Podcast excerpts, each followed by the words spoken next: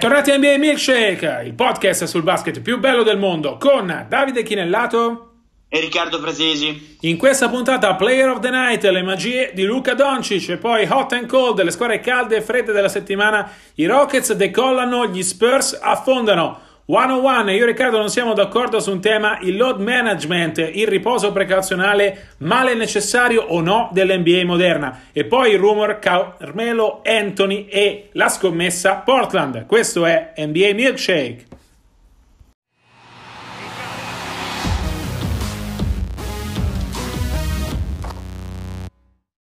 Questo è Player of the Night, il giocatore della notte, Luca Doncic, chiaramente 42 punti, 11 rimbalzi, 12 assist, unico giocatore della storia NBA assieme a LeBron James ad aver messo una tripla doppia da 40 punti prima di compiere 21 anni. E poi una sfilza impressionante di record, a cominciare appunto dal massimo in carriera alla voce punti 42. Uh, eh, Riccardo di Luca abbiamo parlato un sacco già anche nella puntata successiva. Avevi detto che non era un tuo candidato MVP per ora? Sei ancora della stessa opinione? E intanto dove sei? Perché non sei nella tua solita location, no? No, non mi possono vedere, ma sono una camera d'albergo a Manhattan e stanotte ho visto i Knicks contro i Cavs, un brodino per i Knicks. Eh, onestamente ho visto tanti giocatori buoni con tanto talento, credo che il problema sia più allenatori e dirigenti, credo che ci sarebbe un nucleo giovane sul quale ricostruire. E Cavs, insomma, tanta tanta strada da fare nel percorso della via crucis di ricostruzione dopo l'addio di LeBron. Quindi da New York comunque ovviamente sto monitorando tutto quello che riesco, adesso sarà una partita al giorno più o meno tra college basket e NBA e mm, domani andrò a vedere i Nets e poi ne riparleremo magari.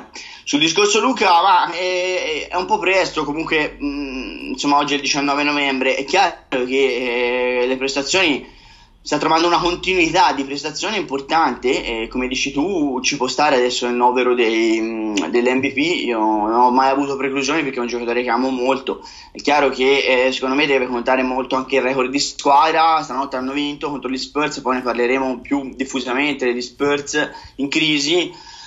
Eh, è chiaro che hanno i Mavericks in questo momento hanno una chance um, playoff legittima e quindi insomma le, le, le, prospettive di Doncic passano soprattutto da quello. Poi sai i numeri, è chiaro che in quella squadra lui eh, in questo momento è l'alfa e l'omega e quindi i numeri sono, sono straordinari dovuti un pochino anche al sistema, però eh, grandi onori perché comunque è un giocatore che ha preso l'NBA mh, per, eh, per, il bavero diciamo fin dalla, fin dalla stagione da rookie e, e, soprattutto non si è seduto perché insomma eh, c'è sempre questo rischio, no? grande situazione da matricola e poi il secondo anno c'è un calo fisiologico.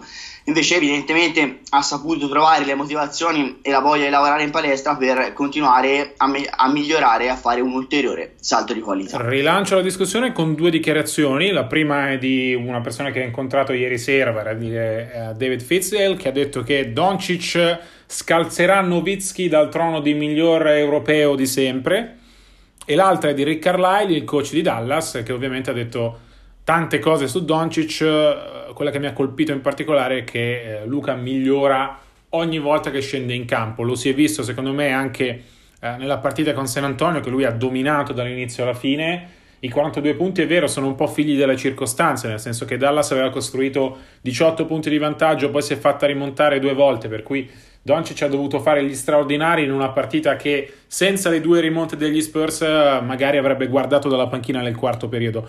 Quello che stupisce davvero di lui è come domini le partite, nel senso è vero che Dallas ha bisogno che lui faccia questo, ma è anche vero che riesce sempre a trovare il modo di fare la giocata giusta al momento giusto. Guardatevi il finale della partita con gli Spurs, per esempio, tripla che mette in ghiaccio uh, il tentativo di rimonta di San Antonio e poi assist per Dorian Finney-Smith, altro grande protagonista uh, della serata di Mavs per chiudere definitivamente la partita. Insomma, un giocatore che non ha ancora 21 anni ma che sembra già maturo, uh, che ha davanti, a mio parere, spazi enormi per crescere ancora e per diventare davvero uno dei più forti di sempre. Mi sento già di dire, quotando non ricordo chi, che potremmo trovarci di fronte al LeBron James di questa generazione. Sono paragoni pesanti, me ne rendo conto, però ecco, parliamo di un giocatore con quel tipo di talento, no? quei fenomeni generazionali che nascono una volta ogni tanto.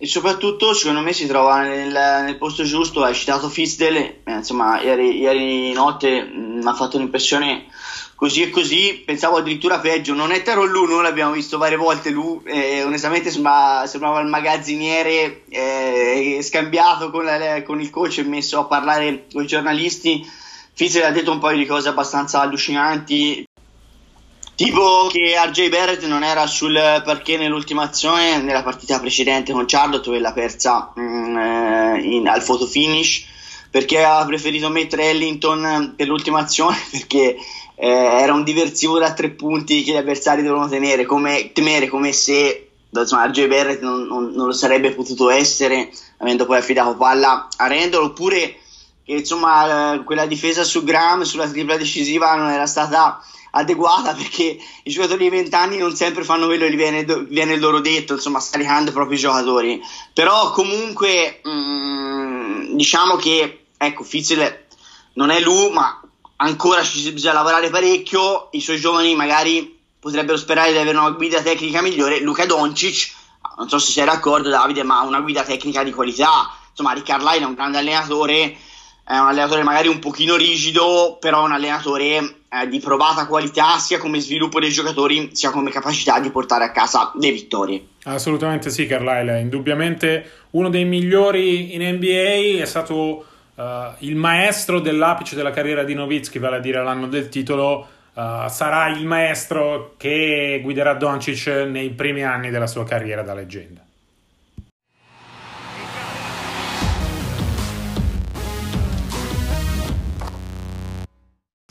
Hot and cold, le squadre calde e fredde della settimana. Andiamo in Texas, Riccardo. Andiamo a Houston, che è caldissima, e a San Antonio, che invece è glaciale, addirittura la peggior partenza dal 1996-97.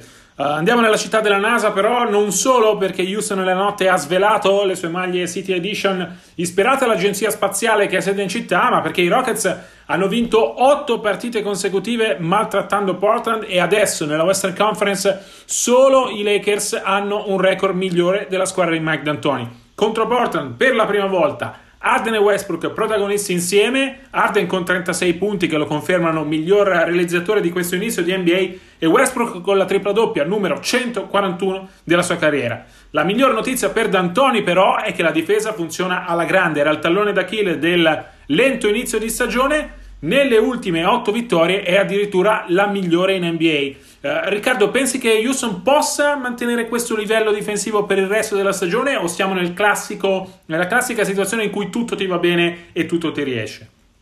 Ma non so Davide se può, so che però che deve, eh, è l'unico modo per aspirare legittimamente al titolo, che poi comunque le finals eh, e il titolo sono gli obiettivi dichiarati, eh, anche legittimati dalle mosse estive dall'arrivo di Westbrook mh, mm, fin dall'estate. Secondo me la, mm, il dato più importante è che eh, stanno facendo tornare i conti anche senza Gordon. Gordon è infortunato, era considerato un po' lo stopper, se vuoi, tra virgolette, sul perimetro della stella eh, in guardia avversaria, degli esterni avversari quindi significa che in qualche modo Westbrook e Arden stanno facendo tornare i conti anche su quella metà campo. Ne avevamo parlato fin dall'estate, era la nostra perplessità maggiore, anche superiore a, al fatto di riuscire a coesistere eh, sul lato offensivo, perché parliamo di due grandi realizzatori.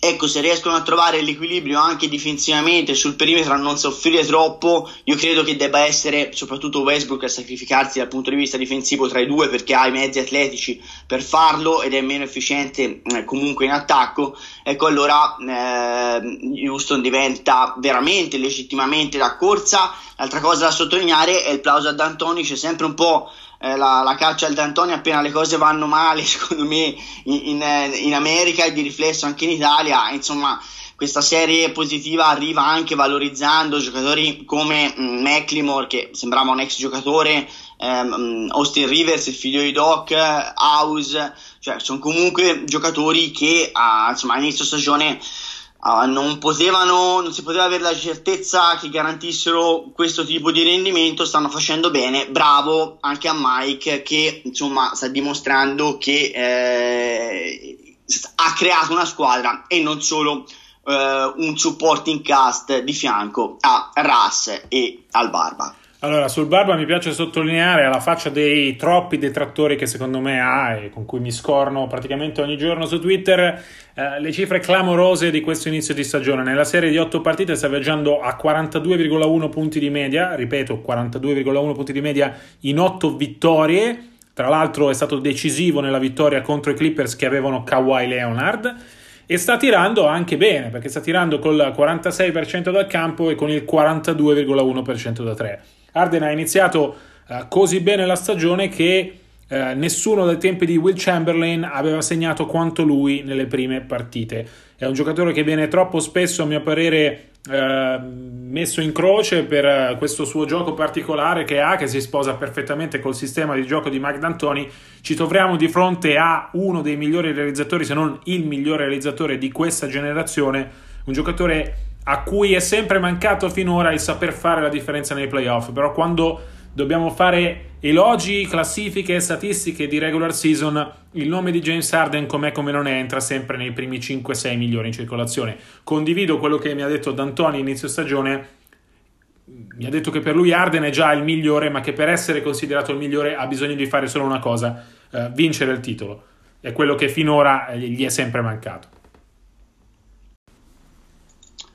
Davide, hai parlato di Houston, la texana che ride, ce n'è una che piange e anche lacrime amare, insomma i tempi di Duncan sul parquet eh, sono, sono, un ricordo che sbiadisce, sembra sempre più lontano, l'abbiamo visto di recente anche in panchina a sostituire Popovic, eh, espulso, le sconfitte montano, sono diventate sei di fila, eh, una partenza così negativa non succedeva dalla stagione 96-97 mm, la stagione comunque precedente, poi a, all'arrivo di eh, Timmy Duncan, una crisi epocale, come la vedi? E, insomma, parliamone un po' perché comunque è un argomento che sta a cuore a tanti nostri ascoltatori e onestamente è una sorpresa abbastanza clamorosa vedere gli Spurs così in difficoltà sia dal punto di vista individuale che proprio di coralità di squadra, soprattutto in difesa. Sì, assolutamente sì, l'ho visti nella notte eh, perdere contro, contro, i Mavs e contro lo straordinario Luca Doncic, però ecco,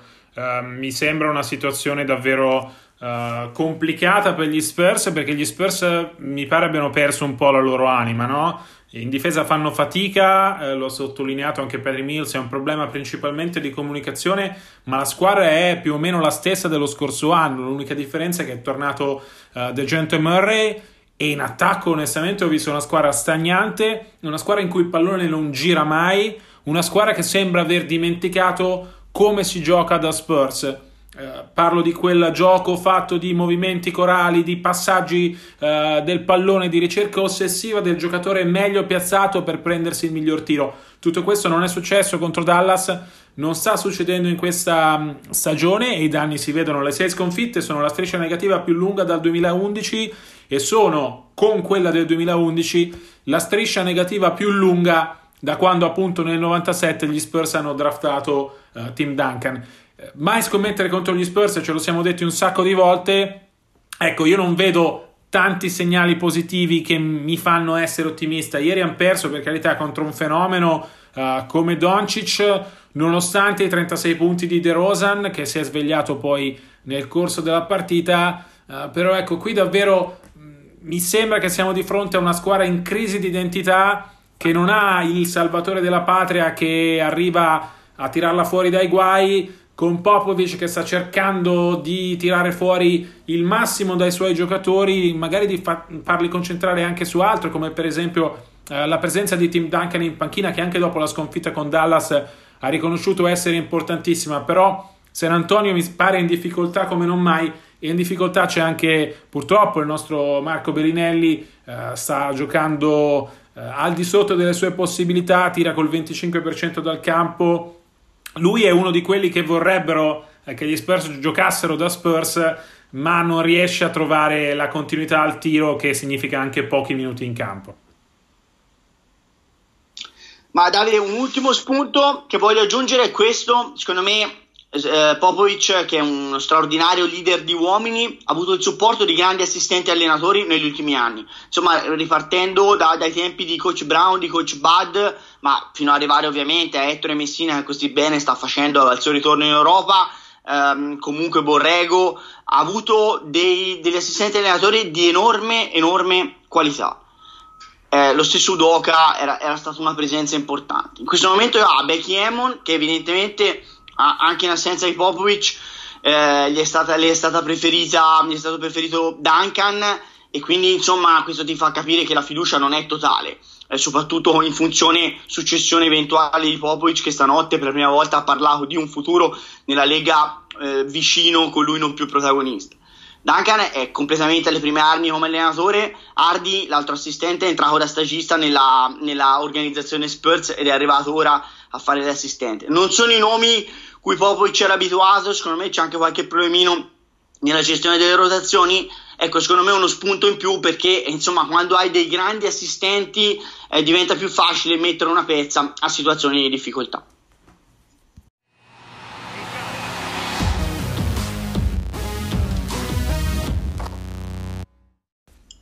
Questo è One on One. Io e Riccardo non siamo d'accordo su un tema. Questa settimana parliamo della parola d'ordine dell'NBA 2019-20, load management. Spieghiamo intanto che cos'è.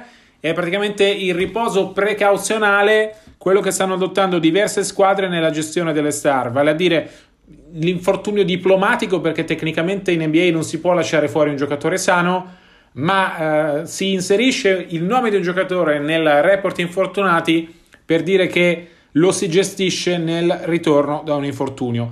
Riccardo, io ti dico subito che per me il load man- management è un male necessario di questa nuova NBA. Direi che la gestione dei Raptors dello scorso anno con Kawhi Leonard che ha saltato, lo ricordo, 22 partite in regular season, ma poi è stato l'MVP delle finals e assolutamente ha giocato dei playoff da protagonista con numeri che non si vedevano dagli anni di Michael Jordan e la dimostrazione che quella è la strada che funziona. Dispiace non vedere eh, Leonard in campo per 82 partite su 82, vederlo in panchina anche sano, ricorderò sempre eh, la sfida tra Clippers e Bucks con Yannis eh, che dominava in campo e Kawhi che era seduto in panchina in borghese, però ecco, temo che questo tipo di gestione sia quella che permette alle star di preservare la loro carriera, alle squadre di averli al massimo nei playoff e eh, gli unici che ci rimettono sono i tifosi e i diritti televisivi che valgono quasi 3 miliardi di dollari, ma che spesso eh, non hanno i migliori giocatori in campo durante eh, le partite di regular season. Però ecco, se devo barattare il Kawhi fenomenale dell'anno scorso con qualche partita di regular season seduto in panchina a novembre, lo faccio tutta la vita. Io non sono d'accordo, per questo è l'uno contro uno. Io concordo con te che questa è probabilmente la direzione in cui l'NBA sta andando, però non lo ritengo male necessario, lo ritengo un male punto. Nel senso che secondo me invece perde prima, il primo sconfitto è lo sport, perché allora è inutile giocare delle partite se non hanno il minimo senso tenendo fuori il tuo miglior giocatore, come accennavi tu, eh, chi paga centinaia di dollari eh, da appassionato per andare a vedere una partita e si ritrova senza la stella, secondo me viene defraudato. Secondo me chi ha pagato eh, milioni di dollari per trasmettere le partite in televisione viene defraudato. Secondo me più in assoluto eh, viene defraudato appunto lo spirito del gioco, cioè, eh, ed è questa la cosa più grave cioè la, la, voglia di ogni squadra di dare il meglio in ogni singola partita. Eh, già in stagione regolare si assiste a partite che sembrano delle scampagnate da All-Star Game eh, ed è un male che purtroppo, come dicevi tu, è necessario. Mm, utilizzo la, la tua espressione perché con tante due partite è chiaro che diventa difficile dare il meglio ogni sera però se questa mm, mancanza di impegno diventa addirittura studiata a tavolino, secondo me abbiamo veramente un problema. È una lega di stelle, per cui capisco la razza di questo, fanno quello che vogliono sempre di più le stelle negli sport americani, e è una cosa che secondo me è sbagliata, è sbagliata perché parliamo di stramilionari e quindi parliamo, parliamo di eh, persone, cioè io voglio dire nel mio lavoro mi viene chiesto di lavorare da inviato, mi viene chiesto di lavorare anche 16-18 ore se c'era bisogno di farlo l'ho sempre fatto, non è che dicevo eh, sono stanco perché comunque vieni pagato bene, vieni eh, remunerato sia dal punto di vista della gratificazione professionale che dal punto di vista della vetrina professionale che dal punto di vista economico, sta a te eh, tirar fuori quello che hai è chiaro che il buonsenso serve sempre, è inutile far giocare LeBron James alla sua età 45 minuti a partita, non avrebbe il minimo senso, però è altrettanto vero quello che hanno detto Arden, che, hanno detto, che ha detto Antetokounmpo, che ha detto Michael Jordan, che comunque ne facevano un vanto di essere comunque sul parquet. A fianco dei propri compagni, cioè non facendo le stelle che giocano quando pare a loro e quando vogliono loro, ma esserci ogni sera in battaglia, tra virgolette, accanto al proprio spogliatoio, ai ragazzi con cui lo condividono. Credo si sia perso, Riccardo, proprio quello, il fatto di farne un vanto eh, di giocare 82 partite. Lo era fino a pochi anni fa, ti direi. Eh, diciamo che tra l'altro Popovic è stato il primo ad introdurre questo load man- management. Ricorderete quando eh, faceva sedere i vari Duncan Parker e Ginobili eh, nelle partite più importanti, anche fregandosene anche dei, dei diritti TV e beccandosi anche delle multe. Um, credo però che appunto si vada in, in, questa direzione dove le star preferiscono uh, diventare star, giocare da star ai playoff. Uh, Kawhi ne è una dimostrazione, appunto, lasciando che la regular season sia una lunga fase di preparazione. Uh, sono d'accordo con te quando dici che la Lega dovrebbe intervenire in qualche modo proprio per non sminuire il valore del prodotto regular season. Parliamo da un punto di vista squisitamente di business, credeva di averlo fatto eh, introducendo delle regole ferre su come gestire questo load management, nel senso autorizzandolo, ma allo stesso tempo eh, il giocatore deve essere veramente infortunato. Nel caso di Kawhi c'è stata una certificazione fatta dalla stessa NBA che il suo ginocchio sinistro ha dei problemi, però ecco, credo che proprio le polemiche legate alla gestione di Kawhi da parte dei Clippers possano portare l'NBA a rivedere un po' come funziona questa regola.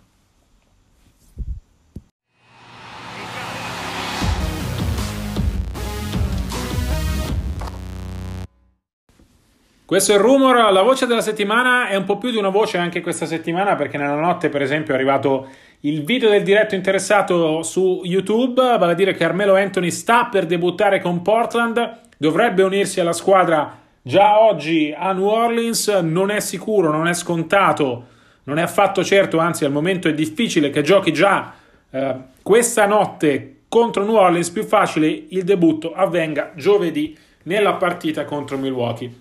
Facciamo un po' d'ordine, Riccardo. Perché Portland ha scelto Carmelo Anthony? Perché ha infortuni a catena nel ruolo di uh, ala grande. Si è rotto Zach Collins, che era il titolare, non c'è Pau Gasol, Hassan Whiteside ovviamente più un centro che un ala grande, non c'è Yusuf Nurkic e quindi i Blazers, non potendo imbastire una trade per prendere qualcuno di importante, ad esempio Danilo Gallinari, su cui avevano messo gli occhi, hanno chiamato il free agent più forte su piazza. Melo ha 35 anni, è fermo da un anno.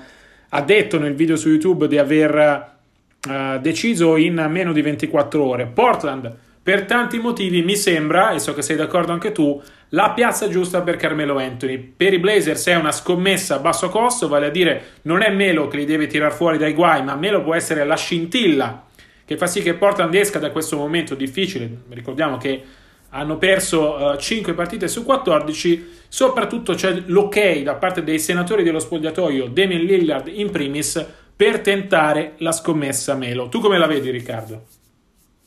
Ah, io la vedo che i Portland Trail Blazers sono disperati, 5 vinte, 9 perse, è chiaro che a mali estremi, estremi rimedi. Eh, non so se Melo fosse il free agent più forte, sicuramente è più chiacchierato, però è anche quello di maggiore personalità in questo momento portare un giocatore di personalità in Oregon secondo me può essere un tentativo onesto di dare una mano a Lillard che in questo inizio di stagione si è trovato a dover fare tutto da solo. Queste ultime partite CJ McCallum ha, ha dimostrato, ha tirato fuori qualche buona prestazione, ma veramente serve, serve qualcosa, soprattutto appunto nel, nel reparto dei lunghi o mezzi lunghi eh, stanno soffrendo troppo gli infortuni, quello di Collins si è rivelato una maledizione.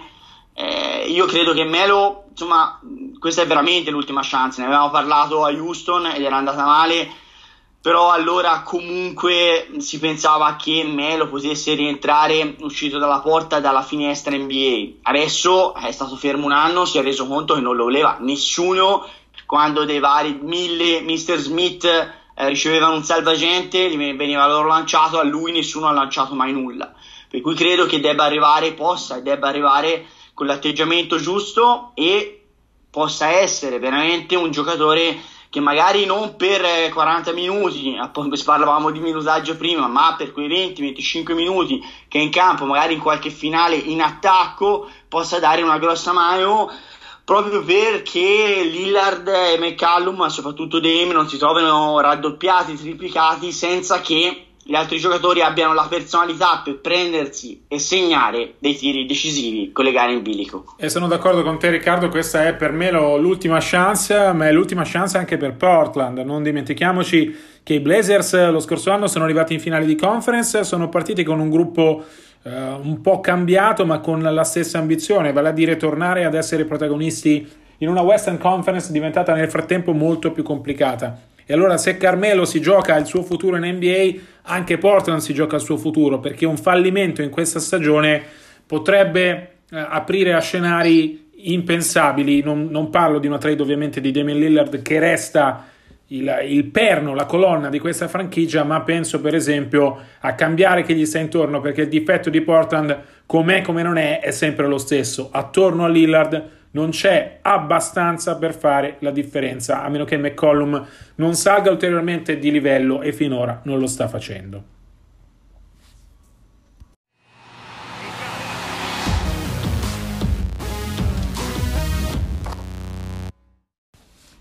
Si chiude qui la puntata numero 6 di NBA Milkshake. Noi vi ricordiamo che per tutte le informazioni 24-7 ci trovate giorno e notte, a maggior ragione adesso che sono negli Stati Uniti, ehm, su Twitter, sui nostri account eh, social, at eh, di Chinellato, at rprat75. Noi vi diamo appuntamento a martedì prossimo. Ricordiamo ancora le musiche di Kobe. A presto, buona NBA.